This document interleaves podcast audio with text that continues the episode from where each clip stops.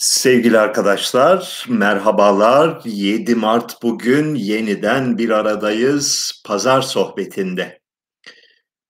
Ee, şöyle bir kendimi daha güzel göreyim ekranda. Yarın biliyorsunuz Dünya Kadınlar Günü. Tüm kadınlarımızın, kadınların, kadınlarımız demiyorum, pardon, kadınların Dünya Kadınlar Günü'nü e, tebrik etmem bana tembih edildi. Ben de bunu hemen yerine getiriyorum. Bu vesileyle e, aksesuarcı, kırtasiyeci ve çiçekçi esnafının da bayramını e, en e, samimi duygularımla kutluyorum. Bunu da söylemiş olalım. Ee, Dünya Kadınlar Günü denilen şey aslında biliyorsunuz Dünya Çalışan Kadınlar Günü'dür, işçi kadınlar günüdür. Aslı öyle başlamıştır. Büyük bir mücadelenin, işçi ve kadın işçi haklarının mücadelesinin haklı ve büyük bir, ciddi bir mücadelenin bir parçası olarak e, gündeme gelmiştir. Amerika Birleşik Devletleri'nde bundan yaklaşık 120 yıl önce tam tarihini şu anda hatırlamıyorum. Ee, özellikle sosyalist ülkelerde yani e, komünist ülkelerde çok büyük ulusal bir gün olarak çok önem verilen bir tarih olmuştur. Hala da öyle bildiğim kadarıyla e, Rusya ve benzeri ülkelerde hala çok yılın en önemli tarihlerinden biri.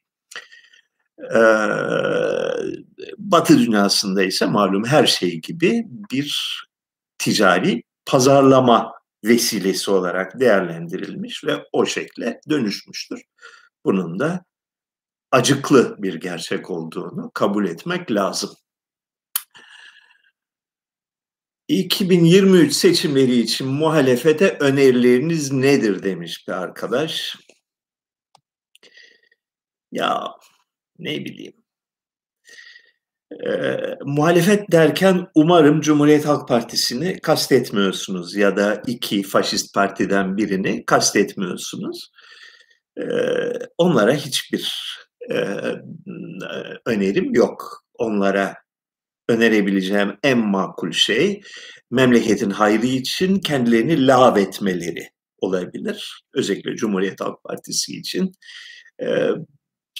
Kendimi bildim bileli yani 1980 yılından beri bu fikrimi değiştirmedim. O parti Türkiye'de bir e, demokratik yapının oluşması için önündeki en büyük engeldi. Son 60 yıl boyunca, 70 yıl boyunca. Bugün geldiğimiz noktada ise dünyada demokrasi denilen e, rejimin miadı dolmuş görünüyor. Başka bir çağa geçtik. Başka bir çağın eşiğindeyiz.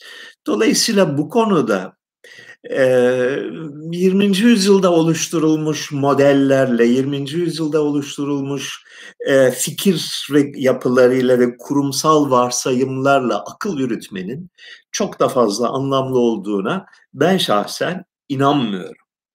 Yani başka bir çağa geçtik.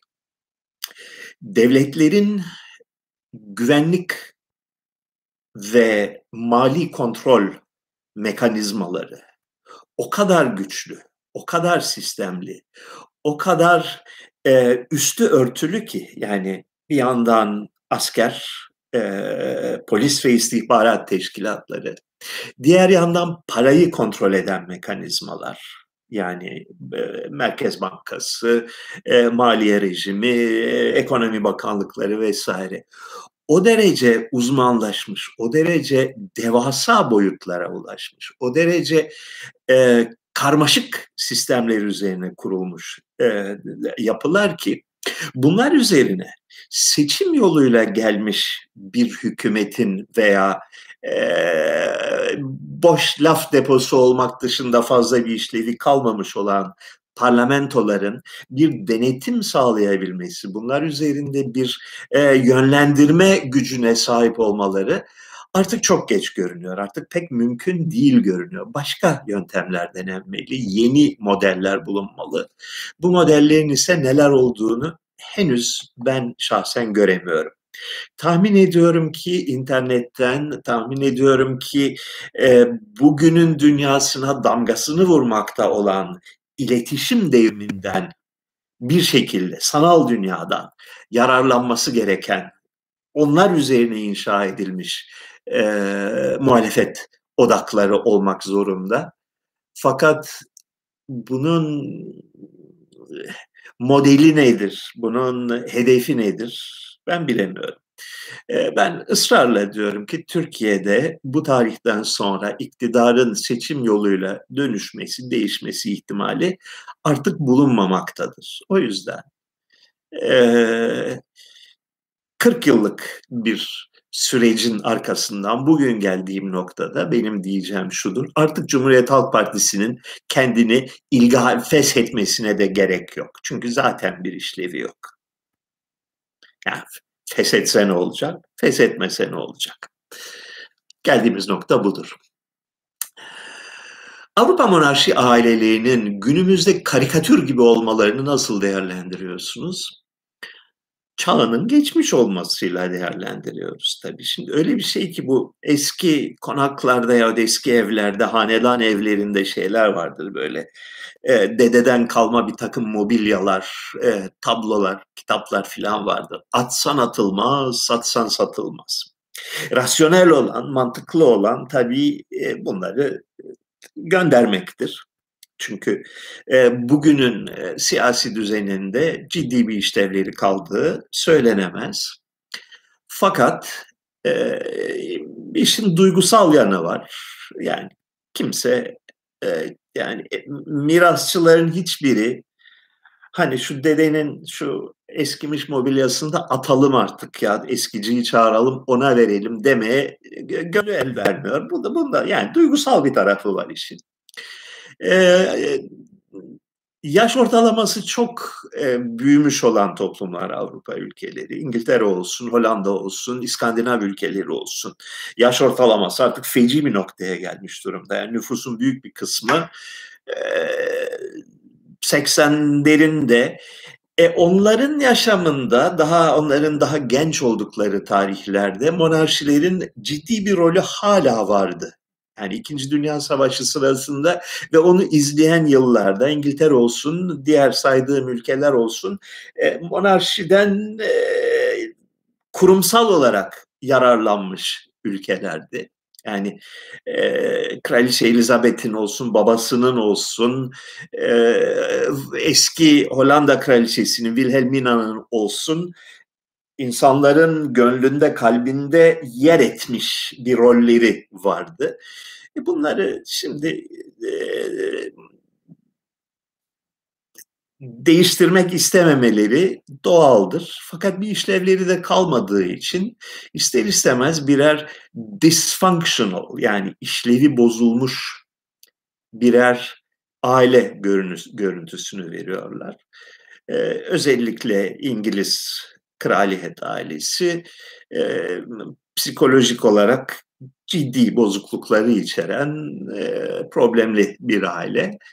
E, şeyi izlediniz mi? The Crown dizisini şeydeki Netflix'teki şahane bir dizi. Çok çok etkileyici bir dizi. Yani prodüksiyon değerleri açısından olağanüstü, oyunculuk gayet güzel. Bir de İngiltere'nin son 50-60 yıllık tarihin bütün başlıklarıyla, bütün ilginç anekdotlarıyla anlatması açısından son derece faydalı. Ee, ben büyük keyifle izledim tüm sezonlarını baştan sona ve dikkatli izledim. Bayağı da eğitici ve öğretici buldum. Aynı zamanda da keyifli buldum. Ee, tavsiye ederim. Türkiye ile İngiltere arasında ABD'den bağımsız bir ittifak var mı diye soruyor bir arkadaşımız e, Türkiye'de e, komplocuların ve dış mihrakçıların en sevdiği öykülerden biridir. Sorunun cevabını bilmiyorum. Yani e, Türkiye ile İngiltere arasında e, ne tür ilişkiler var? E, özellikle eski Cumhurbaşkanı Abdullah Gül zamanındaki bir takım gidiş gelişlerin anlamı neydi? E, şu anki İngiliz İstihbarat Örgütü Başkanı'nın e, akıcı Türkçe bilen biri olmasının e, gizli anlamları var mıdır? Beni aşan konular. E, bu konulara da tabii çok meraklıysanız elbette John Le Carre okuyacaksınız. John Le Carre'nin romanları e, casus edebiyatı konusunda e, hakikaten diğerlerinin hiçbiriyle kıyaslanmayacak bir kalite seviyesinde olan e, yani edebi değeri olan romanlardır. E, tavsiye ederim yani bu işlerin nasıl çalıştığını az buçuk içeriden tanıyan birisinin bakış açısından yazılmış güzel romanlardır. E, Tinker, Tailor, Soldier, Spy Türkçesi vardır eminim ama nedir Türkçesi bilemiyorum. Onunla başlarsınız. Bütün romanları iyidir. Üst üste iki üç tanesini okuyunca bıkkınlık veriyor. Fakat böyle araya bir iki sene katarak okuduğunuz zaman bütün romanları da okunur. Yani ben epeyce beş altı tanesini okudum ve istifade ettim diyebilirim. Onu da böylece antiparantez belirtmiş olalım. Doğu Anadolu'nun eski yerleşim yapısı nasıldı? Seyahat kitabınızda Van şehrinin ve Bitlis'in merkezi Türk'tü demişsiniz. Bu topluluk göç mü etti acaba diye sormuş Rana. Seyahat kitabınızda derken şu kitabı kastediyor. Bir dakika. Bakayım bakayım bakayım burada olması lazım. Nerede? Allah Allah.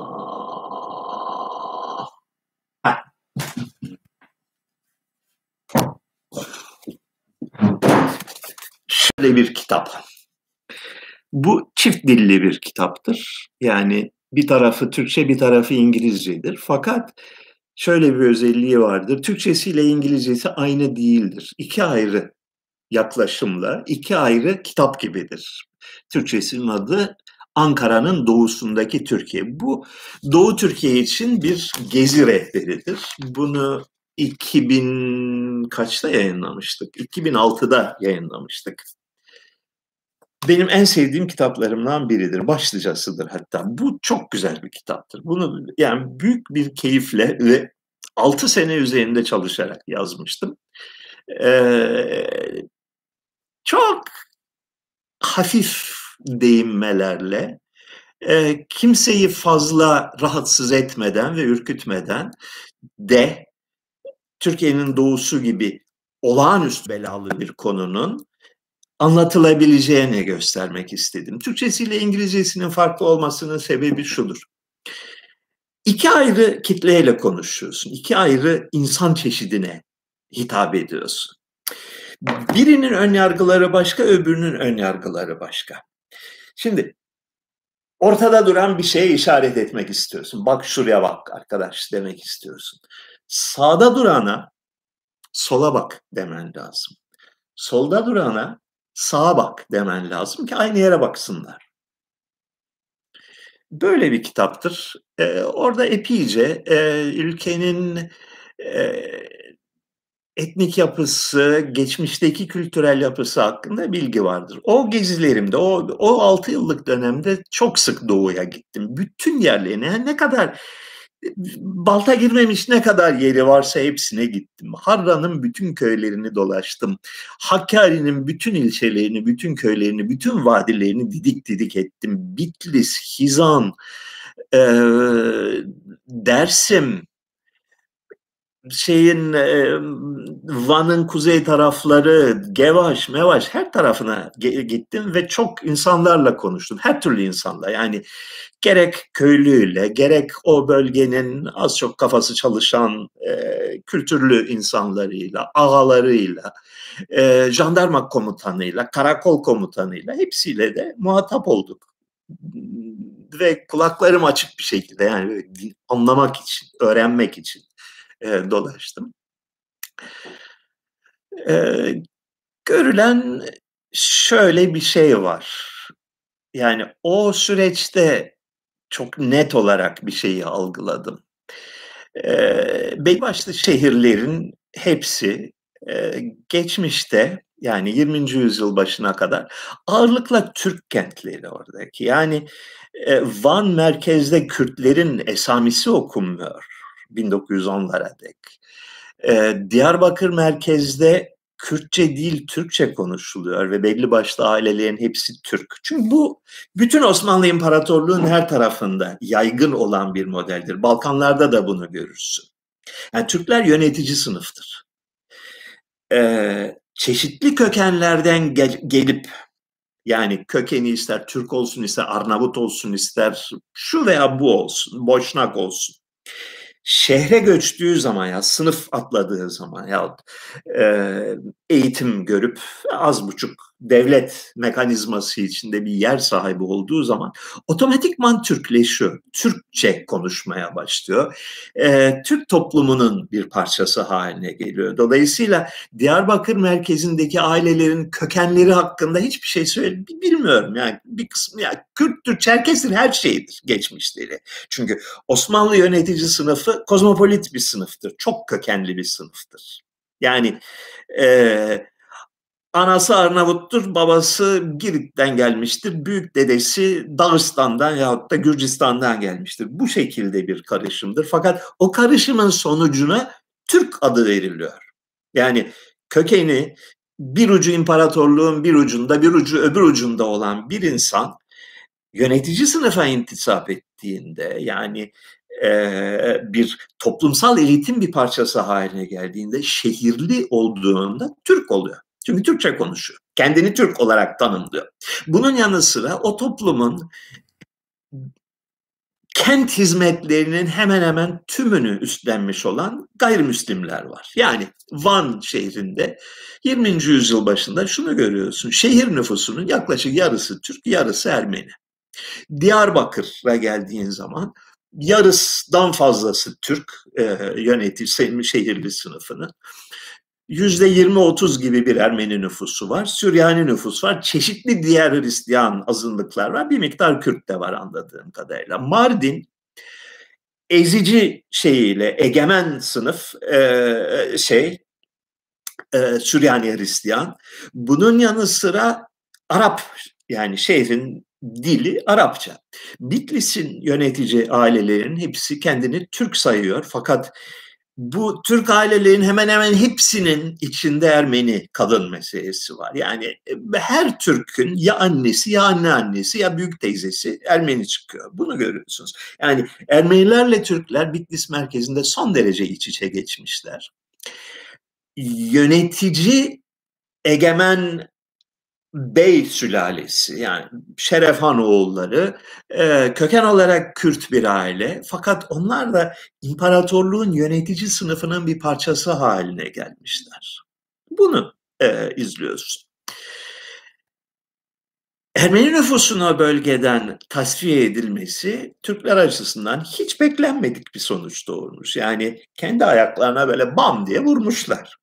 Çünkü Ermeni nüfus ortadan kalktığı zaman Van şehri olsun, Diyarbakır olsun, Bitlis olsun, Mardin, Siirt olsun yaşanmaz birer şehir haline gelmiş. Yani dişçi ararsan dişçi yok. Terzi ararsan terzi yok. E, sigorta şirketi ararsan işte sigorta şirketi yok. Çünkü bunları yapan zümre yani o şehirlere az buçuk kozmopolit bir kültür ve ekonomik altyapı sağlayan zümre ortadan kalkmış. E ne oluyor? Cumhuriyet döneminde oranın e, Türkçe konuşan seçkin sınıfları ufak ufak tüyüyorlar. Çocuklarını okumaya Ankara'ya gönderiyorlar, İstanbul'a gönderiyorlar. Kendileri de onun peşinden ufaktan tüyüyorlar. Or, e, İstanbul'da, Ankara'da okumuş olan oralı gençler akıllarına bile getirmiyorlar memlekete dönmeyi. Bunun sonucu 1960'lara kadar bu şehirlerin, bölgenin adım adım çökmesi, çürümesi, köhnemesi, taş devrine, orta çağa rücu etmesi, peşinden ekonominin kalkınmaya başlamasıyla 1960'lı yıllarda köylerden muazzam bir göç, köylerden kentlere bir göç ve bunun sonucunda bütün bölge şehirlerinin peyderpey Kürtleşmesi. En son benim tanıdığım e, Mardin'di. Mardin'e benim ilk gittiğim yıllarda 1970'lerde 80'lerde şehirde Kürtlerin esamisi okunmazdı. Kırsal alan çevre e, Kürttü. Şehir merkezi Arap'tı. Arap ve Arapça konuşan Süryani idi.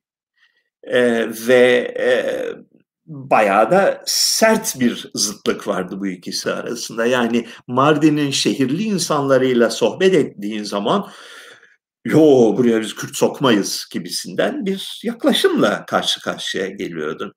Hatta bu yüzden Kızıltepe kenti devasa bir büyüme gösterdi ve Mardin'den daha büyük bir yerleşim haline geldi. Kızıltepe ile Mardin arası ne? 20 kilometredir. Fakat Kızıltepe bir Kürt kentidir. Yani Kürtlerin şehre göç basıncı Mardin'de engellenince Kızıltepe'nin şişmesine yol açmıştır. Fakat o duvar da yıkıldı ve bugün Mardin merkezde artık e, Kürtler bildiğim kadarıyla sayısal çoğunluğa sahipler. Aynı durum Diyarbakır. Diyarbakır şu anda yüzde yüze yakın. Yüzde yüz olmasa bile yüzde seksen doksanlar oranında bir Kürt kenti. Van'da Kürtler çoğunlukta, e, açık farkla çoğunlukta. Başka bir, adı, bir şeye geçildi. Cumhuriyet rejiminin e, Türkiye'nin doğusundaki en büyük başarısı nedir biliyorsunuz. Pekala biliyorsunuz. Cumhuriyet rejiminin 100 yıl içinde doğuda, Fırat'ın doğusunda ki en büyük başarısı bu bölgenin tamamıyla Kürtleşmesi olmuştur. Yani daha önce Kürtler bu bölgenin unsurlarından bir tanesiyken sayıca oldukça yüksek fakat e, sosyal güç ve imkanlar açısından taşraya sıkışmış yani e, kırsal alana sıkışmış bir toplumken bugün neredeyse homojen olarak e, kendi ülkelerinde e, ezici çoğunluğa sahipler. Do, bunun da doğurduğu bir takım sosyal talepler var ki bu taleplerin önüne geçilmesinin imkansız olduğunu düşünüyorum. Yani Kürtçenin o bölgenin resmi dili resmi dillerinden biri, belki ikincisi. Fakat resmi dili. Yani isterseniz evinizde konuşun şeklinde değil.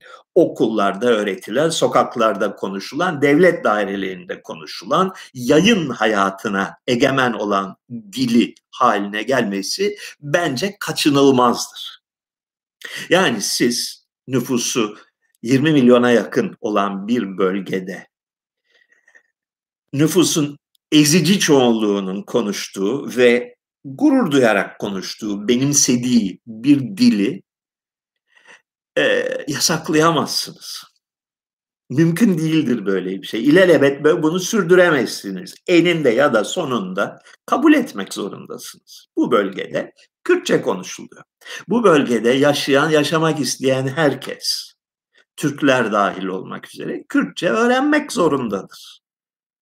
Bu gerçek yani bölgeyi biraz olsun tanıyan biri için e, bariz bir gerçektir, tartışılmaz bir gerçektir. Bunun geciktirilmesi sadece sıkıntının büyümesine yol açar. Sonunda patlamaya yol açar.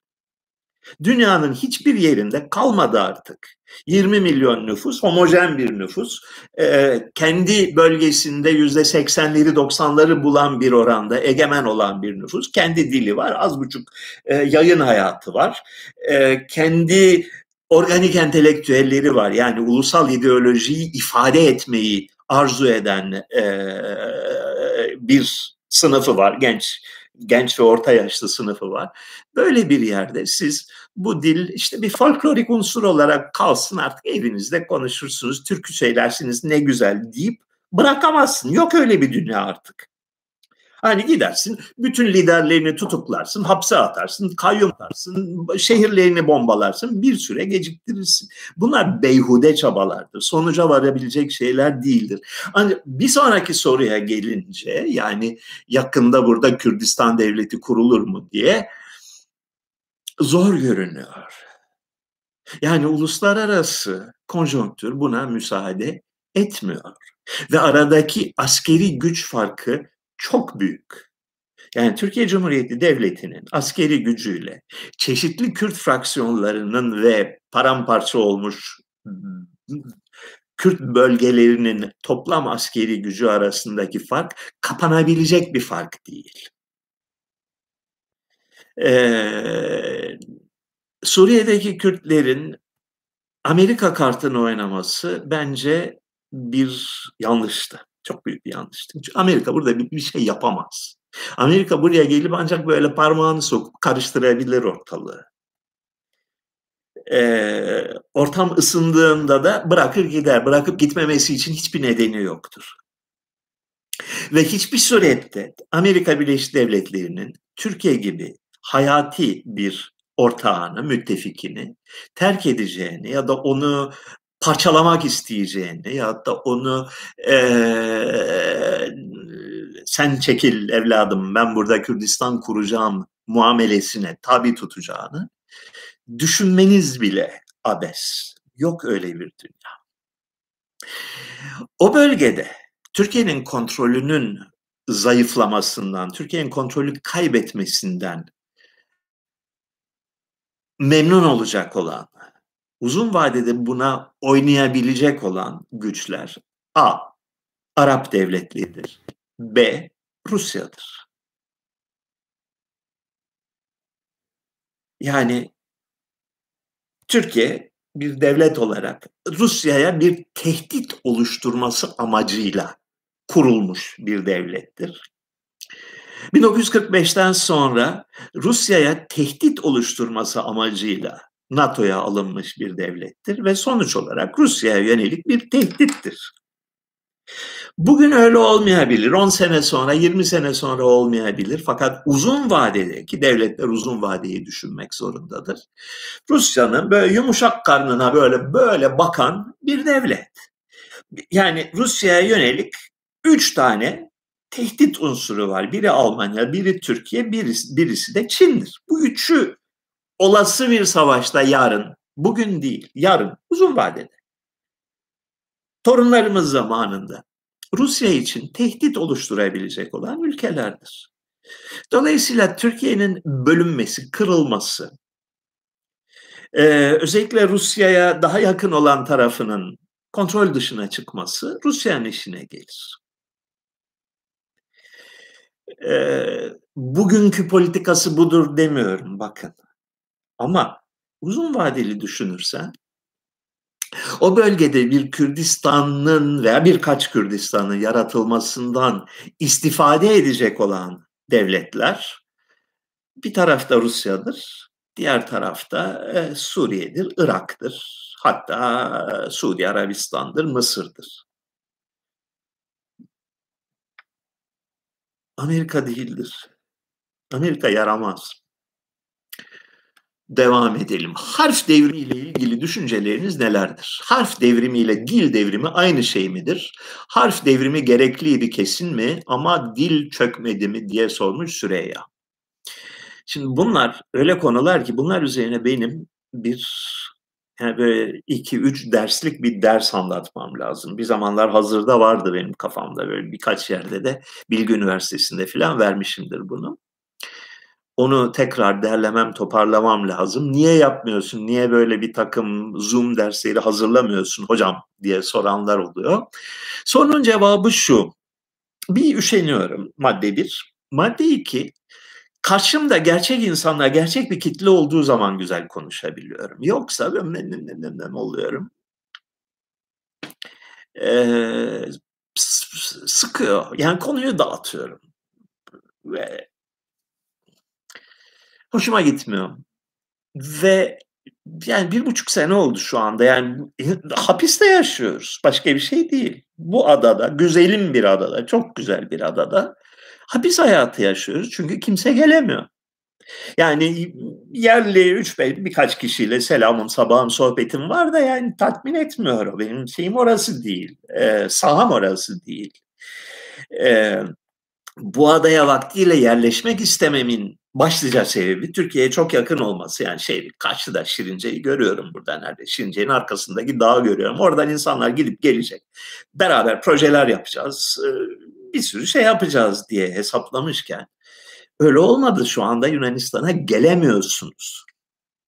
Yok. Ee, bunun sıkıntılarını biraz çekiyoruz. Yani karşımda böyle bir 15-20 kişi olduğu zaman yani o ele, elektriği hissetmem lazım. Onların gözünün içine bakmam lazım. Ve e, güzel konuşmak bir çeşit kavgadır. Ya sevişmektir de diyebilirsin. Yani böyle e, insani temas kuruyorsun. O zaman güzel oluyor. Neyse boş ver. Doğa, ne demiştik? Ha, e, harf devrimiyle ilgili düşüncelerimiz nedir? Harf devrimi ve dil devrimi birbirinden tamamen bağımsız iki ayrı olaydır. Harf devrimi 1927-28'in e, olayıdır. Dil devrimi 32 yılında başlar, 35 yılında e, zirveye ulaşır. Yani aralarında e, 4-5 sene fark vardır. Harf devrimine gelince. Harf devriminin bir ihtiyaç haline gelmesi ta 1860'lara dayanır. 1860'lardan itibaren Türkiye'de aklı başında olan insanların pek çoğu modernleşmenin bir şartı olarak yazı devrimini görmeye başladı.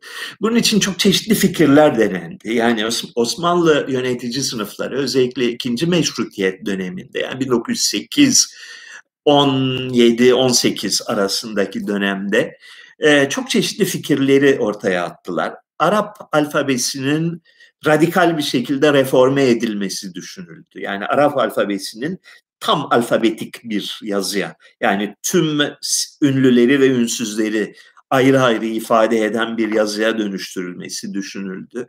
Arap harflerinin şekillerini değiştirmek suretiyle ayrı ayrı ve matbaa harfi gibi e, Latin alfabesi gibi müstakil harfler haline getirilmesi düşünüldü.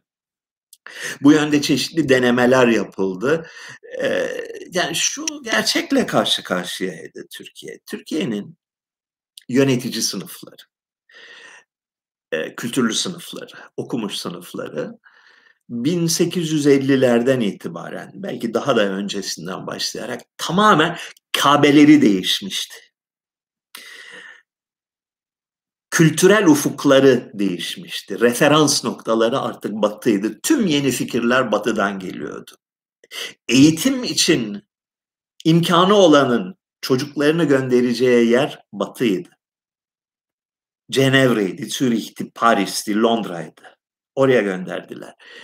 Ee, edebi formlarını, kıyafet modalarını, e, bilimsel gelişmelere ilişkin bilgilerini, siyaset ve hukuka ilişkin yeni kavramlarını, gazetecilik modalarını, makale yazma stillerini hepsini batıdan taklit ettiler, batıdan öğrendiler.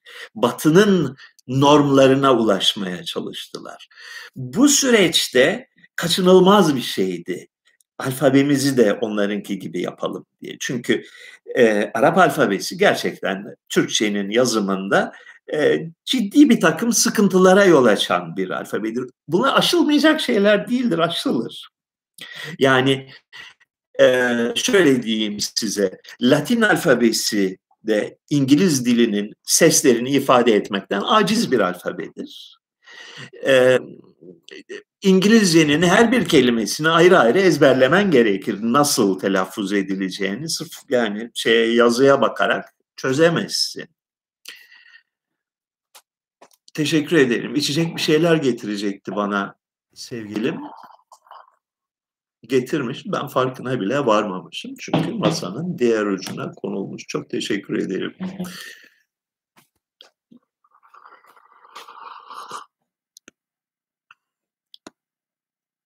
Mısır'da karkade diye bir şey var. O taraflara gitmiş olanlarınız bilir. Böyle bir çiçek. Kırmızı, koyu kırmızı bir çiçek. Enfes bir içki yap, şey, içecek bir şey yapıyor. Yani çay gibi pişiriyorsun. Ekşi. Ee, çok güzel bir şey. Bu bir aydır Mısır'dan döneli verip bunu şey haline getirdik. Adet haline getirdik.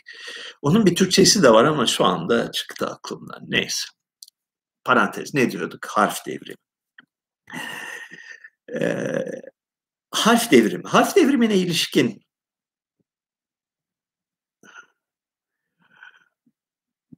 şöyle diyeyim. Harf devrimine ilişkin ileri sürülen iki tane temel argüman var. Bu argümanların iler tutar bir tarafı yok. Okur yazarlığı arttırdı deniyor, deniliyor harf devrimi. Bu konuda hiçbir mantık ayar şeyine, miyarına vurulabilecek yani kanıtlanabilecek bir tez değil. Yani dünyada bir sürü e, ülke var ki Arap alfabesi yani şöyle diyeyim size e, İran Arap alfabesini korudu. E, Farsça için e, Arap alfabesi aynen Türkçe için olduğu kadar yabancı bir alfabedir. Yani Farsçanın seslerini ifade etmekten aciz bir alfabedir. Fakat İran'da okur yazarlık oranı Türkiye'dekinden farklı değil günümüzde. Ee, İbrani alfabesi e, yani İsrail'de kullandıkları alfabe yapı itibariyle aynen Arap alfabesi gibi aynı harfleri içeren aynı yapıya sahip bir alfabedir. Ee, İsrailliler için de aslına bakarsan yabancı bir alfabedir çünkü e, Yahudi dininin geleneksel alfabesiydi gerçi İbrani alfabesi. Fakat Yahudilerin çok büyük bir çoğunluğu bu alfabeyi bilmiyorlardı. Bundan bir ya da iki kuşak öncesine dek. Sistemli bir eğitimle day dayatıldı ve İsrail'de bildiğim kadarıyla okur yazarlık oranı yüzde yüz. Dolayısıyla e, Türkiye'de de harf devriminin okur yazarlığa belirgin yani elle tutulur bir katkısı olduğunu zannetmiyorum. Bu doğru değil. E, ikincisi batılılaşmaya yardımcı oldu filan. Bu da pek doğru değil. Fakat ülkenin kültür yapısı ve yönelimi değiştiğinde harflerin de değişmesi yönünde çok kuvvetli bir baskı olacağı tahmin ediyorum kaçınılmazdı. Yani tartışmasız bir gerçek var ki e, Latin alfabesi bugün Türkiye'de benimsendiği şekliyle Latin alfabesi Arap alfabesinden çok daha gelişkin bir alfabe. Yani daha ince ayrıntıları ifade etmeye müsait. E, Türkçe'de yerli olmayan kelimeleri doğru bir şekilde yazabilmek için e, Arap alfabesi yani şimdi bir örnek getirmeye çalışıyorum aklıma. Ee, Türkçenin ses yapısına ve Arapçanın ses yapısına uymayan yabancı kelimeleri yazmaya çalıştığın zaman Arapça alfabesiyle absürt sonuçlara varıyorsun. Ee, şeyi ne zamandır biliyorsunuz yer adlarıyla uğraşıyorum. Eski haritaları, eski metinleri, eski vergi kayıtlarındaki e, yer adlarını e, çözmeye çalışıyorum. Yarıdan fazlasının ne şekilde telaffuz edileceğini çözemiyorsun, çıkaramıyorsun. Yani burada e, pızürük mü demek istemiş, pasürük mü demek istemiş, pasürün mü demek istemiş, paşürün mü demek istemiş anlaşılmıyor yazıdan ötürü. E, bu açıdan harf devrimi kaçınılmaz bir gelişmeydi diyebiliriz. Bir başka önemli faktör vardı harf devrimindeki bunu da aklınızdan çıkarmayın. 19. yüzyıl ortalarından itibaren e, Türkiye'de önce Ermenice harfli Türkçe, peşinden Rum harfli Türkçe bayağı canlı bir yayın hayatı başlamıştı. Yani e, bir sürü Türkçe roman yazılıyordu Ermeni harfleriyle. E, bir sürü gazete çıkıyordu. Türkçe gazete yani bayağı bildiğin normal gazete yani Türkçe içinde e, günün haberleri, uluslararası haberler, borsa haberleri, e, işte ne, ne bileyim fıkralar, şiirler bulunan Türkçe. Ama Rum harfleriyle yazılı gazeteler çıkıyordu.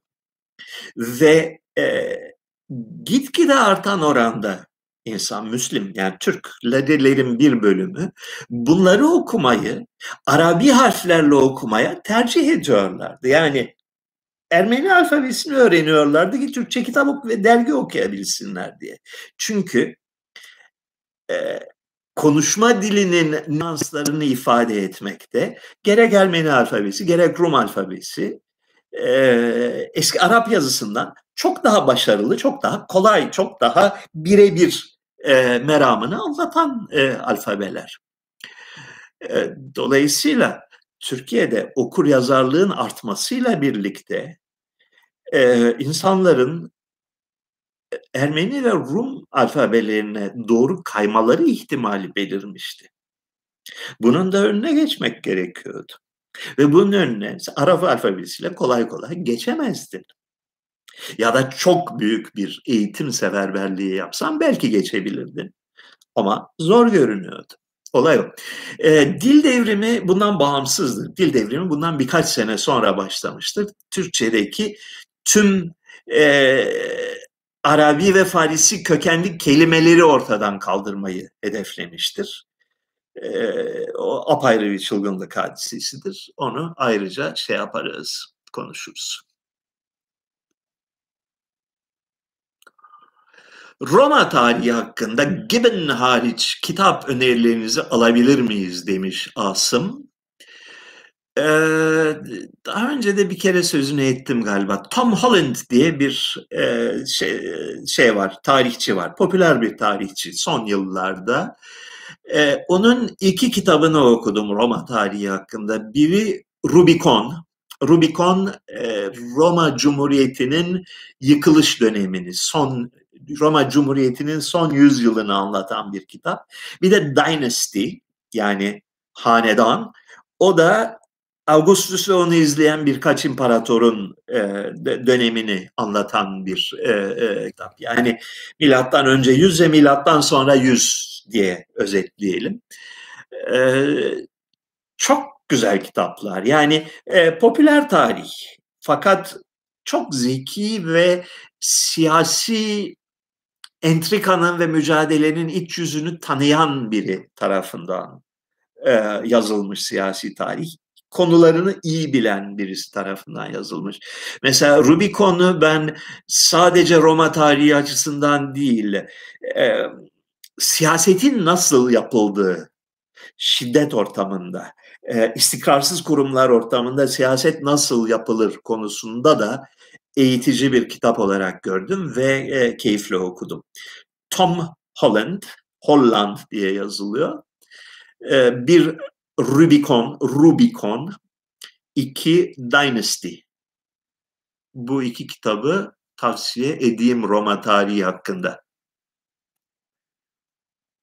Geçen sohbetlerin birinde Amerika'da lisans üstüne felsefeden devam etmemenizin nedeni olarak Allah felsefe hocaları gibi olmaktan korusun demiştiniz. Neden böyle dediniz? Öyle mi dedim? Abartılı demişim. Öyle dememiş olmam lazımdı. Ee, felsefe hocası olmak istemedim. Ve üniversiteden tanıdığım felsefe hocalarının e, yaşam ve kişilik tarzına bana uygun görmedim ama Allah göstermesin onlar gibi olmayayım demiş olabilirim. Ee, tekrarlayayım. Lisans düzeyinde felsefe okumayı ben şahsen son derece yararlı buldum. Yani benim e, entelektüel gelişimimi belirleyen en önemli faktör olmuştur. En kuvvetli unsur olmuştur diyebilirim. Düşünmeyi öğreniyorsun. E, milletin siyah beyaz dediği şey yok öyle değil başka bir açıdan bakalım nasıl olacak demeyi öğreniyorsun. Sinir bozucu bir adam oluyorsun sonuçta ama iyi bir şeydir lisansüstü felsefe okumak ise bu işlevini kaybediyor bir yerden sonra. Profesyonel bir e, felsefe esnafı oluyorsun. E, onu sıkıcı buldum. Marjinalleşme olarak gördüm. E, daha hırslıydım o zamanlar herhalde. Şimdi ne okursun diyecek olursanız bugün ben yine 18 yaşında olsam ve üniversiteye gitsem ve 18 demeyelim de 22 yaşında olsam lisans üstüne gitsem ne okurum sorusunun cevabını 10 senedir biliyorum. Şarkiyat okurdum. Oryantalistik okurdum. Ee, dehşetli derin ve çok zevkli bir konu. Ee, yani keşke öyle bir imkan olsaydı.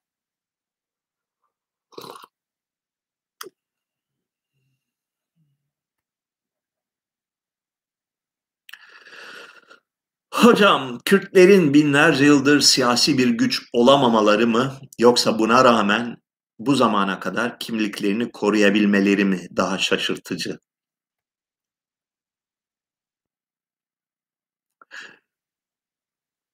İyi bir soru.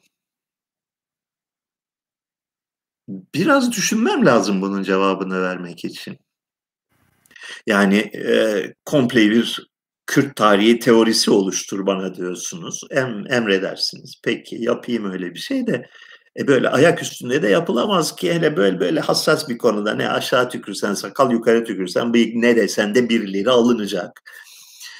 Eee, yani özgür bir şekilde ve sonuçlarını düşünmeden, eee, hesap yapmadan bu konuyu düşünmek, tartışmak, düşünebilmek ne kadar iyi olurdu. Fakat öyle bir imkân pek günümüzde yok görünüyor. Çünkü yani falanca kelime aslen Kürtçe değildir diyorsun. Sonuçta birileri hemen hemen kesin kararını veriyor. Bu adam Kürt düşmanı, faşist Türklerin ajanı diye.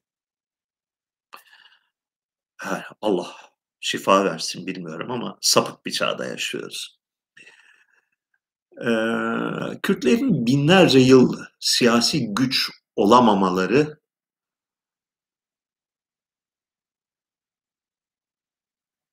sosyal yapılarının bir sonucudur. Yani geçmişte Kürtlerin o bölgede çok etnili bir yapıya sahip olan bir bölgede, eee, toplumsal düzen içinde oturdukları bir yer vardı. Yani Kürt olmak bir sosyal konuma işaret ediyordu. Bu konumun özelliği nedir? Bir, yüksek devlet yönetimi, İslam devleti yönetimi Türklerin elinde olan bir şey. Köylülük yani tarım Ermenilerin elinde olan bir şey. Tarım yapanlar ve tarım ürününü işleyip satanlar. Eee, ticaret büyük ölçüde Arapların ve Süryanilerin elinde olan bir şey ve İranlıların elinde olan bir şey. Hayvancılık ise ki belli bir toplumsal örgütlenme biçimi gerektirir. Fırat'ın doğusunda Kürtlerin elinde olan bir yapı. Böyle işlemiş. Yani bu unsurların bir şekilde yan yana ve üst üste ve birkaç katman şeklinde örgütlenmesi üzerine kurulu bir sosyal yapıya sahipler. Bu yapıda Kürtlerin işlevi devlet yönetmek değil. Şöyle bir olgu ortaya çıkmış. Yani bu e, benim son yıllardaki araştırmalarımda gitgide daha net olarak görmeye başladığım, üzerinde çok fazla çok fazlayı bırak sıfır literatür olan, dolayısıyla bir akademik tartışma alanında e, ciddi ürünler vermemiş olan bir düşünce çizgisi. Fakat şunu görüyorum. O bölgenin çok dağlık olan ve birbirinden izole olan coğrafyasında atıyorum Hizan'ın dağ vadilerinde, Bahçesaray yani Müksün vadilerinde, Çatak, Şatak'ın vadilerinde, Hakkari'nin vadilerinde, Sason'da, Kulp'ta, Talvori Vadisi'nde, bütün bu yerlerde oldukça geç bir tarihe kadar, 18. 19. yüzyıla kadar Ermeni nüfus yaşıyor. Köylüler Ermeni. Fakat köylüler e, şu ya da bu nedenle devlet yapısının niteliğinden, hukukun niteliğinden ötürü Kürt beylerin egemenliği altına giriyorlar. Hatta bundan adeta hoşlanıyorlar gibi bir durum var. Yani sen köylüysen ve toprağınla ve ekonomik faaliyetinle uğraşıyorsan seni zorbalara karşı koruyacak at ve kılıç sahibi, silah sahibi olan savaşma yeteneğine ve becerisine sahip olan bir zümreye ihtiyacım vardır. Bir ciddi bir simbiyoz oluşmuş. Yani bakıyorsun Huyut e, bunu yazmıştım bir makalede. Koyut Mutki'nin bir Allah'ın ulaşmadığı bir takım dağ ülkesi ve 50-60 tane de köyü var. Koyut'ta beyler var. Kürt beyliği orası. Kürt beyleri e, babadan oğula geçen hanedan halinde Kürt beylerinin arazisi. Fakat nüfusa bakıyorsun nüfus yüzde 80-90 Ermeni. Ermeniler de Kürtçe konuşuyorlar. Çift dilli konuşuyorlar. Muhtemelen Kürt beyleri de aynı zamanda Ermenice konuşuyorlardır. Yani iki ayrı fonksiyona bölünmüş, iki kültürün bir arada yaşadığı tek bir yaşam tarzını oluşturduğu bir yapıdan söz ediyoruz. Yani e, Kürtlerin bir de böyle yani bir hayvancılık yapmışlar. İkincisi e, Ermenilere güdücülük yapmışlar. 1840'larda o bölgenin sosyal yapısının çöktüğü tarihe kadar. Ee, bu yapı yeterince incelenmemiştir. Kürtlüğün dar bir coğrafi bölgede ki e, belli bir yaşam tarzı standardından çıkıp bütün bölgeye yani Fırat'a kadar ve Erzurum'a kadar yayılmasının ve zaman içinde egemen olmasının temelinde bu Ermenilerle yaşanan simbiyoz hadisesinin, simbiyoz ne demek biliyorsunuz. Ee, bazen biyolojide, zoolojide bazı hayvanlar veya bazı bitkiler iki ayrı tür e, bir karşılıklı bağımlılık ilişkisi içinde yaşarlar. Bir birbirlerinin üzerinde yaşarlar. Ee, öyle bir ilişki var ikisi arasında ve bu süreç içinde e, Hristiyanların yani lanet olsun deyip Müslüman olmaları sürecinde e, birçoğunun Kürtleşmesi ve Kürt unsurunun bölgede hakim hale gelmesi sonucunu doğurmuş. Neyse karıştırdık konuları. Bakalım kaç tane küfür kafir işiteceğiz bu anlattıklarımızdan dolayı. A. Türklerden, B. Kürtlerden ve C. Ermenilerden.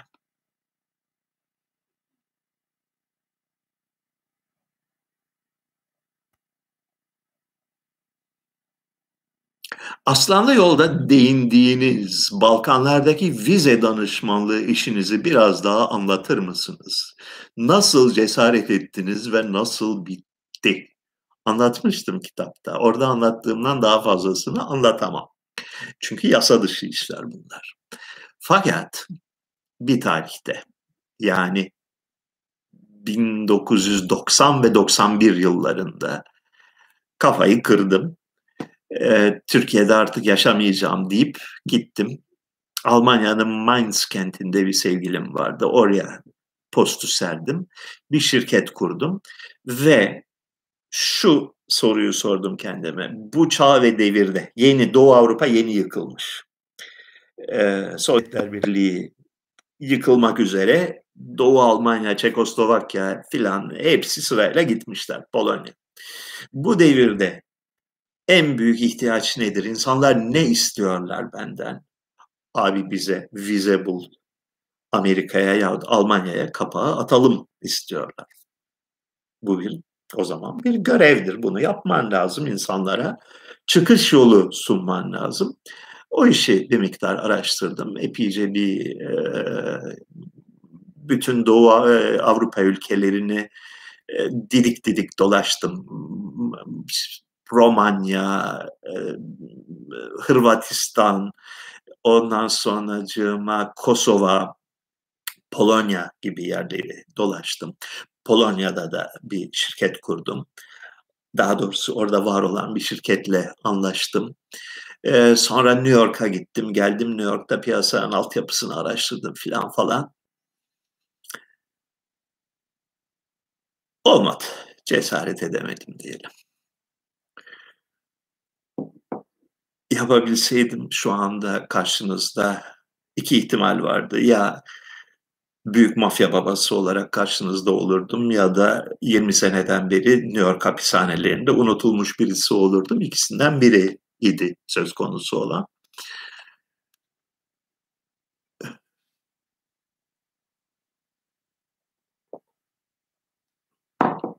Hoca Efendi Hazretleri Dersim'de mitracılık anlamına gelen ritüellere rastladınız mı? Roma ordusunun resmi dini mitracılıkmış. Bu da Yeniçeri'nin Bektaşiliği gibi yayılmacı ideoloji midir? Oh, oh, oh. Roma ordusunun resmi dili mitracılık değildi bildiğim kadarıyla öyle bir şey söz konusu değildi. Mitra dini 3. yüzyılda milattan sonra yani 200'lü yıllarda e, saman alevi gibi yayılıp saman alevi gibi sönmüş bir dindir. İran mitolojisi kökenli, İrani kökenli fakat Roma İmparatorluğu dahilinde, Roma İmparatorluğu'nun önce Doğu illerinde sonra Avrupa'da da e, büyük yaygınlık, popülerlik kazanmış bir dini gelenekti. Ayrıntılar hakkında çok fazla bilgim yok. Bugünkü dersimde böyle bir dinin kalıntıları veya izleri var mıdır? Benim bildiğim kadarıyla yoktur. Yani yani o kadar fanteziye gitmeyelim bence. Dünya Kokoreç Günü olarak kutlanıyormuş 8 Mart günü.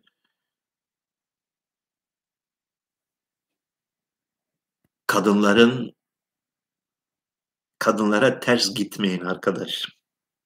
Gitmeyin. Olmaz. Ayıp bir şey. Yani sonuçları iyi olmaz.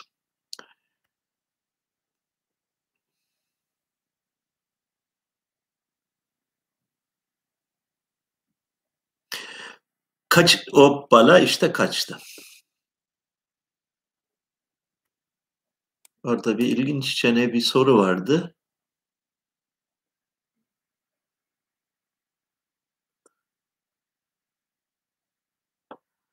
Hocam E-Devlet soy ağacı uygulaması en fazla 1800 yılların ortasına kadar iniyor. Tapu kayıtları ve Osmanlı arşivlerinden daha eski dedelerimize ulaşma imkanımız var mıdır sorusunun cevabı hayırdır. Yoktur. Şöyle bir gerçek var. Yani şöyle, bir, dur bir, bir adım geriden başlayalım. 1800'lerin ortalarına kadar giden nüfus kayıtlarının bulunduğunu dahi bilmiyorduk bundan 3 sene öncesine kadar. Yani sorunca, sorulunca herhalde yoktur cevabını verirdim bundan 3-4 sene önce. Demek ki varmış. Demek ki 1850'lere kadar gidilebiliyormuş. Burada bir tarihi süreci iyi bilmek lazım. Şöyle bir şey var. 1600'lerden 1830'lara kadar olan dönemde Osmanlı, Anadolu özellikle tam bir karanlık çağdır. Yazılı belge yok bu döneme ait. Bırak e, aile soy kütüklerini, e, köy adlarına ilişkin, coğrafyaya ilişkin en temel belgeler yok. Osmanlı ilk döneminde yani 1400 aslında 20'lerden 1420'lerden başlayıp 1580'lere 90'lara kadar 100 ne ediyor? Bu 180 yıllık, 160 yıllık bir süreç. İnanılmaz bir bürokratik hırsla, bürokratik hırs. Egemenliği altındaki tüm topraklarda ekonomik verilerin tamamını kaydetme sevdasına düşmüş. Teker teker her tarafa memur gönderip tüm tarlaları, çiftlikleri, hayvanları, e, vakıfları, mülkleri yazmış, kaydetmiş. Durmadan kaydetmiş. Bu açıdan kendisinden önceki devletlerle kıyaslanmayacak kadar üstün bir bürokratik performans göstermiş. Yani Bizans dönemine ait filan hiçbir şey yok. Hiçbir şey yok. E, Beylikler dönemi, Selçuklular dönemi komple karanlık. Sadece saray politikalarını biliyoruz. En üst kademede neler olmuş biliyoruz. Bilecik ilinde neler oluyordu, Divriye'de kimler yaşıyordu, kaç köy vardı, nüfusu neydi hiçbir şey bilmiyoruz. Ama Osmanlı geliyor, sistemli olarak her şeyi yazıyorlar. Ve bunları saklıyorlar. Yani büyük arşivler halinde saklıyorlar. Ee, şaşılacak kadar gelişmiş bir sistemdir ve her şeyden önce şaşılacak kadar totaliter bir iradeye işaret eder. Yani ülkenin her hücresine nüfuz etmeye kararlı bir devlet yapısına işaret eder. Bu sistem 1590'larda 3. Mehmet zamanında küt diye iflas ediyor. Böyle infilak ediyor, paramparça oluyor. Celali isyanları çıkıyor. Ülkenin vilayetleri üzerindeki kontrolünü kaybediyor Osmanlı. Yani bütün vilayetler elden çıkıyor. Bir takım yerel çetelerin, beylerin, hanedanların, e, askeri şeflerin kontrolüne giriyor. Yağma, soygunculuk, yakma, yıkma normal haline geliyor. Osmanlı ordular topluyor, bunların üstüne yürüyor, yürüyor. Kuyucu Murat Paşa peşinden 4. Murat'la bunları eziyor, yerle eksan ediyor. Yani onlar teröristse Osmanlı daha beter terörist oluyor. Bir terör devleti, bir e, şiddet e, yapısını kurmayı başarıyor. 1640'larda filan böyle bir Dördüncü Murat terörünün sonucunda bir daha deniyorlar, bir, bir daha bir takım sayımlar falan yapalım diye. Bu sefer olmuyor, yürümüyor. Çünkü e, birincisi yer, yerleşik köylerin birçoğu boşalmış. Anadolu'da konar göçerlik norm haline gelmiş. Yani millet köyünü, ter, çiftini bozup birkaç tane hayvan alıp dağa çıkmış ve devlet görevlisinden fellik fellik kaçıyor. Devlet görevlisiyle muhatap olmak istemiyor. Devlet görevlisi saymaya geldiğinde onu öldürüyorlar. Böyle bir dönem yaşanmış. Yavaş yavaş bu böyle bir birazcık istikrar bulmuş fakat anarşi hüküm sürmüş ve okur yazarlık feci surette düşmüş. Ta 1820'lere kadar, ta e, Yeniçeriliğin kaldırıldığı tarihlere kadar. Ondan sonra yepyeni bir çağa giriyoruz. İkinci Mahmut döneminde 1830'larda 1830'larda e, yeni tip Avrupa'yı tip ordu kurulmuş. Avrupa'yı tip ordunun özelliği nedir? E, şeydir, e, askere alıyorsun milleti, gençleri, bütün erkekleri askere alıyorsun. Yani bir konskript ordusudur. Profesyonel bir ordu değildir. Yeniçeri ordusu profesyonel ordudur kendi kendini sürdürür. Askerlik bir meslektir. Babadan oğula geçen bir meslektir. O kalkıyor, herkes asker olacak. Herkes asker olunca ne, ne oluyor? Nüfus kaydı almak zorundasın. Yani e, nedir o şeyin adı? E, yeni ordunun adı Asakiri Mansure midir? Muhammediye midir? Ya Avrupa'yı tip ordu kurunca adını Muhammed ordusu falan koymak gerekmiş. Ma- malum siyasi nedenlerle bu ordunun kurulmasıyla birlikte hemen onun peşinden hemen onunla birlikte kurulan diğer bürokratik yapı e, mülki idaredir. Yani valiler ve kaymakamlar ve nüfus idaresidir. Yani askere alacaksan sen bunları bütün erkekleri yazmak zorundasın. Doğduğu andan itibaren kaydını tutmak zorundasın. Nüfus kayıtları Türkiye'de 1830'larda başlar. 1828 ile 31 arası bir tarihte başlar. Ve 19. yüzyıl sonuna gelinceye kadar da sadece erkeklerin nüfus kaydı vardır. Sebebi basit yani sebebi e, kadınları insan yerine koymuyorlar filan değil. Sebebi kadınlar asker olmuyor. Nüfus kaydını niye alıyor devlet? Asker yapmak için. Ee, olay bu. 1830'lardan daha geriye giden nüfus kayıtları Türkiye'de benim bildiğim kadarıyla yoktur. Tabii devletin derinliklerinden hangi mahluklar cirit atıyor bilemeyiz. Fakat e, büyük bir ihtimalle yoktur 1830'lardan eski nüfus kayıtları Türkiye'de. E, Ermenilerin muhtemelen vardır. İmha edilmemişse eğer kilise kayıtları vardır. Rumların da vardır.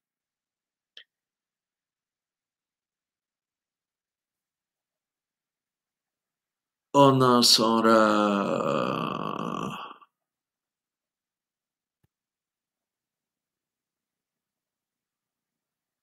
Hocam üçüncü evliliğini yapmış biri olarak nasıl bir eş ile evlilik tavsiye edersiniz? Dördüncü evliliğimi yaptım. İra ile evlenmenizi tavsiye ederim ama o da kapıldı. Başkasını da bulamazsınız.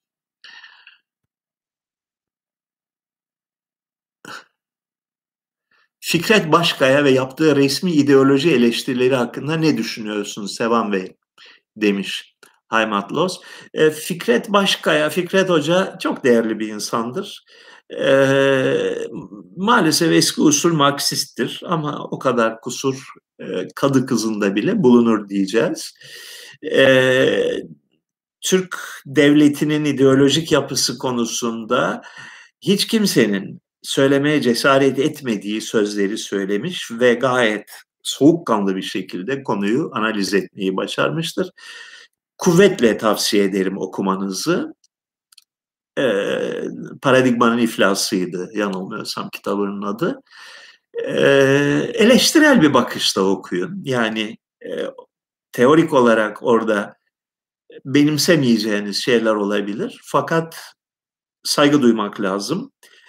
Türkiye gibi bir e, totaliter beyin amcıklaması işinin uzmanı olan bir devletin yapısını e, tartışabilmek ve rasyonel olarak eleştirebilmek her baba yiğidin kârı olan bir şey değil.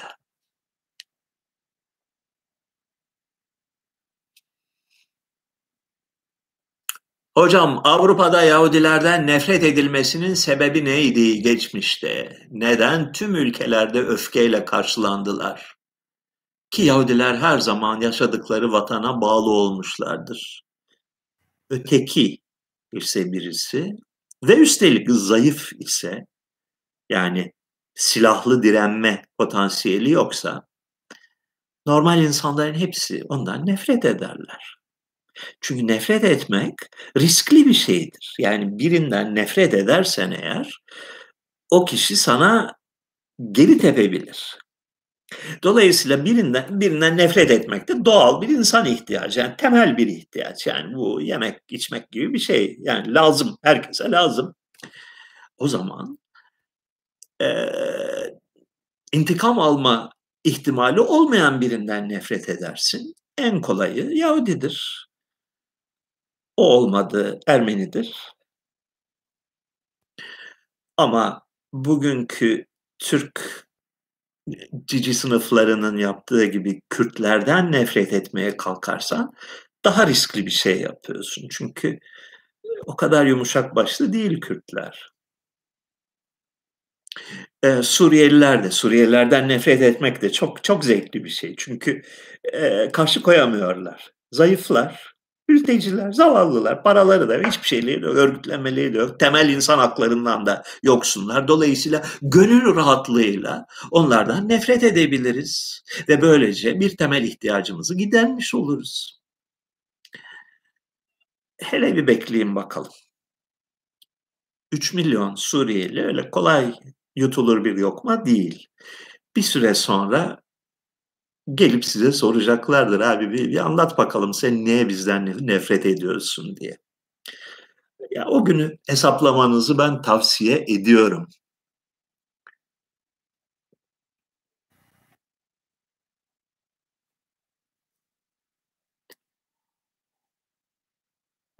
Türkiye'deki kadına şiddet olaylarının çığırından çıkmasının sebepleri nelerdir? Dünya Kadınlar Günü'nde bunu bana sormayın Allah aşkına.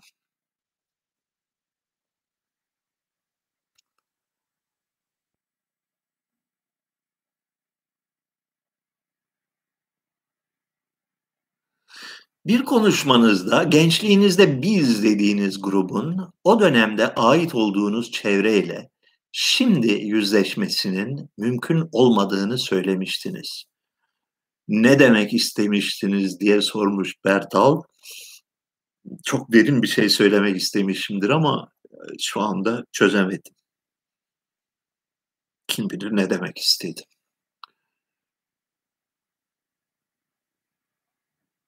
Türk şehirli nüfus genellikle Ermeni ve Rumlara karşı Yahudilerle beraber mücadele etmekteydi.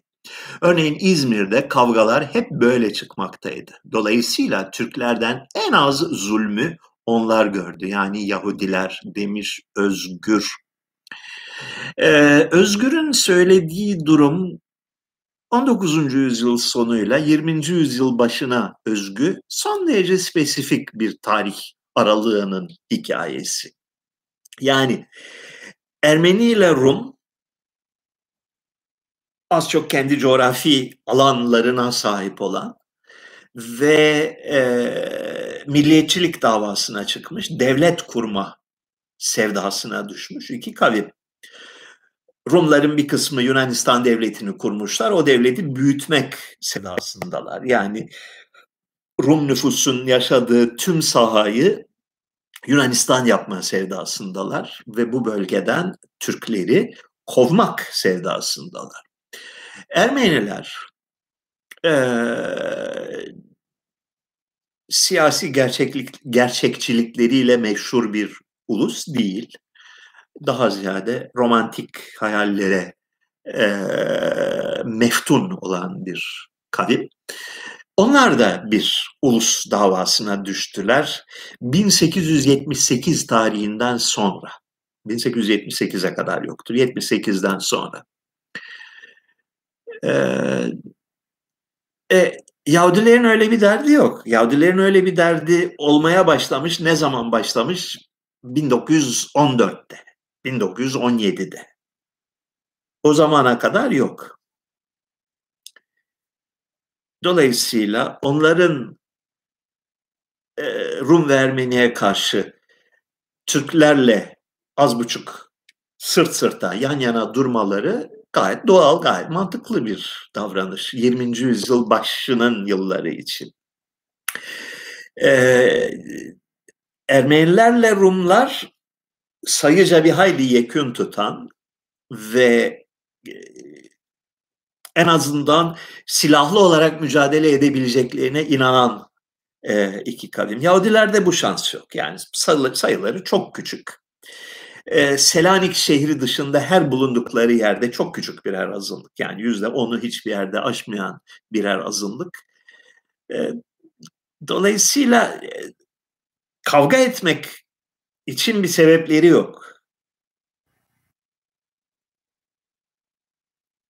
Önlerinde Almanya ve Fransa örneği var. Almanya ve Fransa'da e, Yahudiler 18. yüzyıl sonuna dek e, Almanya'da Fransa'da küçük bir azınlıktılar. Almanya'da daha fazlaydılar. E, 19. yüzyıl reformlarına dek tamamen getoya hapsedilmiş. Yani toplumsal rolü e, çok zayıf olan, ikinci sınıf vatandaş pozisyonunda olan insanlar. E, reformlardan sonra, 19. yüzyıl reformlarından sonra bütün bu ülkelerde çok hızlı bir kalkınmaya girdi, girdiler. Çok güzel asimile oldular. Özellikle Alman toplumunda, Avusturya'da, e, ciddi ölçüde İngiltere'de her alanda son derece başarılı insanlar yetiştirmeye başladılar. Ülkenin ülkelerin yönetiminde söz ve pay sahibi olmaya başladılar. Osmanlı Yahudilerin önündeki model de sene 1890'a gelindiğinde, 1900'e gelindiğinde model bu. Almanya'da yaptık. E, İngiltere'de başardık. Osmanlı'da da bunu niye başaramayalım? Selanik bir takım e, bir dizi tarihi tesadüf sonucunda 19. yüzyılın ikinci yarısında Osmanlı Devleti'nin en gelişmiş şehri, en zengin şehri haline geliyor. Ve Selanik nüfusunun yarıdan fazlası Yahudi. Yani orası bir Yahudi devleti gibi bir yer Selanik'te. Ee, neden Selanik'in bu e, ekonomik kalkınmasını, kültürel kalkınmasını ülke çapında bir e, pozisyona çevirmeyelim. Yani Almanya'da yaşadığımız Yahudi Rönesansı'nı niye Osmanlı Devleti'nde yaşamayalım sorusu e, gündemdedir Yahudiler için. Geçen hafta şeyden söz ettim, Alyans İsraelit okullarından söz etmiştim. Fransa Yahudileri 19. E, yüzyılın son yıllarından itibaren, 1890'lardan itibaren yanılmıyorsam, Türkiye'nin her yerinde Fransızca tedrisat yapan, Fransızca modern batı eğitimi veren ilkokul, ortaokul, liseler açmaya başladılar Yahudiler için. Dolayısıyla Yahudiler birdenbire toplumun en fakir, en marjinal, en, en böyle eskicilikle ve sarraflıkla geçinen e, fakir bir unsur iken ciddi batı eğitimi alan, e, batıdaki Yahudilerden ilham ve yardım alan, e, eğitimli, toplumda yönetici rollere talip bir pozisyona geldiler. Büyük ölçüde bu okullar sayesinde. Allianz İsraelit okulları 20. yüzyılın ilk 10 yılında Türkiye'nin en iyi okullarıydı. Ve Yahudiler içindi. Ee, böyle bir süreç yaşandı. Yani 1910 gibi bir tarihe gelindiğinde birdenbire Yahudiler Türkiye'de Osmanlı Devleti'nde önemli bir rol oynamanın eşiğine geldiler. Sonra tabii Birinci Dünya Savaşı yıllarında e, Yahudi devletinin kurulması gündeme geldi. Dolayısıyla hedef, ulusal hedef başka bir yöne kaydı. Yani e, Selanik'ten kovuldular. Selanik yerle bir edildi. Selanik'te Yahudi nüfus tasfiye edildi. E, Trakya'nın çeşitli yerlerine ve İstanbul'a ve Bursa'ya ve Ege bölgesine dağıldılar. Ve ondan sonra birçoğunun ulusal hedefi, vizyonu, ideali e, İsrailli inşa etmeye yöneldi. Dolayısıyla Türkiye'deki etkileri ve güçleri de e, azaldı. Bir saat 15 dakikayla bir süre rekoru kırdık. Sevgili arkadaşlar bugünlük bu kadar. Burada size alaşmadık diyeceğim. Valla e, şöyle bir şey düşünüyorum. E, beni affedersiniz umarım. E, bu programın canlı yayınını Patreon altına taşıyacağım. Çünkü e, bu bu şekliyle olmuyor. Yani bu programı 16 bin kişi, 19 bin kişi e, izliyor ve e, elini cebine atıp ayda 1-2 doları e, gözden çıkaran 450 kişi oldu, 452 kişi oldu. Onlar da azalmaya başladı. Yani daha dün 5 dolar taahhüt eden şimdi değiştirip 1 dolara çeviriyor. Ee, yani şöyle en azından bir bin kişi olsa e, biletli giriş yapan şey yapacağım, öyle de yapmayacağım. Abone sayısını arttıralım dedik. Abone sayısı artmıyor. Yani 30 bin rakamını bulmamız imkansız görünüyor. Bu durumda benim niyetim bu programın canlı bölümünü Patreon altına taşımak. Sonra videosunu şeye koyarım e, YouTube'a koyarım. Fakat soru sorma yetkisini e, Patreon'a katılanlara da sınırlamak zorunda kalacağım. Hiç istemediğim bir şeydi fakat hayat insanı biliyorsun kötü yola düşürüyor. Hayat erkeği olan yolunda adım adım ilerliyorum. Ee, vaziyet işte böyle. Dur bir şey daha söyleyecektim aklımdan çıktı şimdi. Allah kahretsin. Neyse. Sizlere iyi bir pazar akşamı diliyorum. Haftaya görüşmek üzere. Bay bay.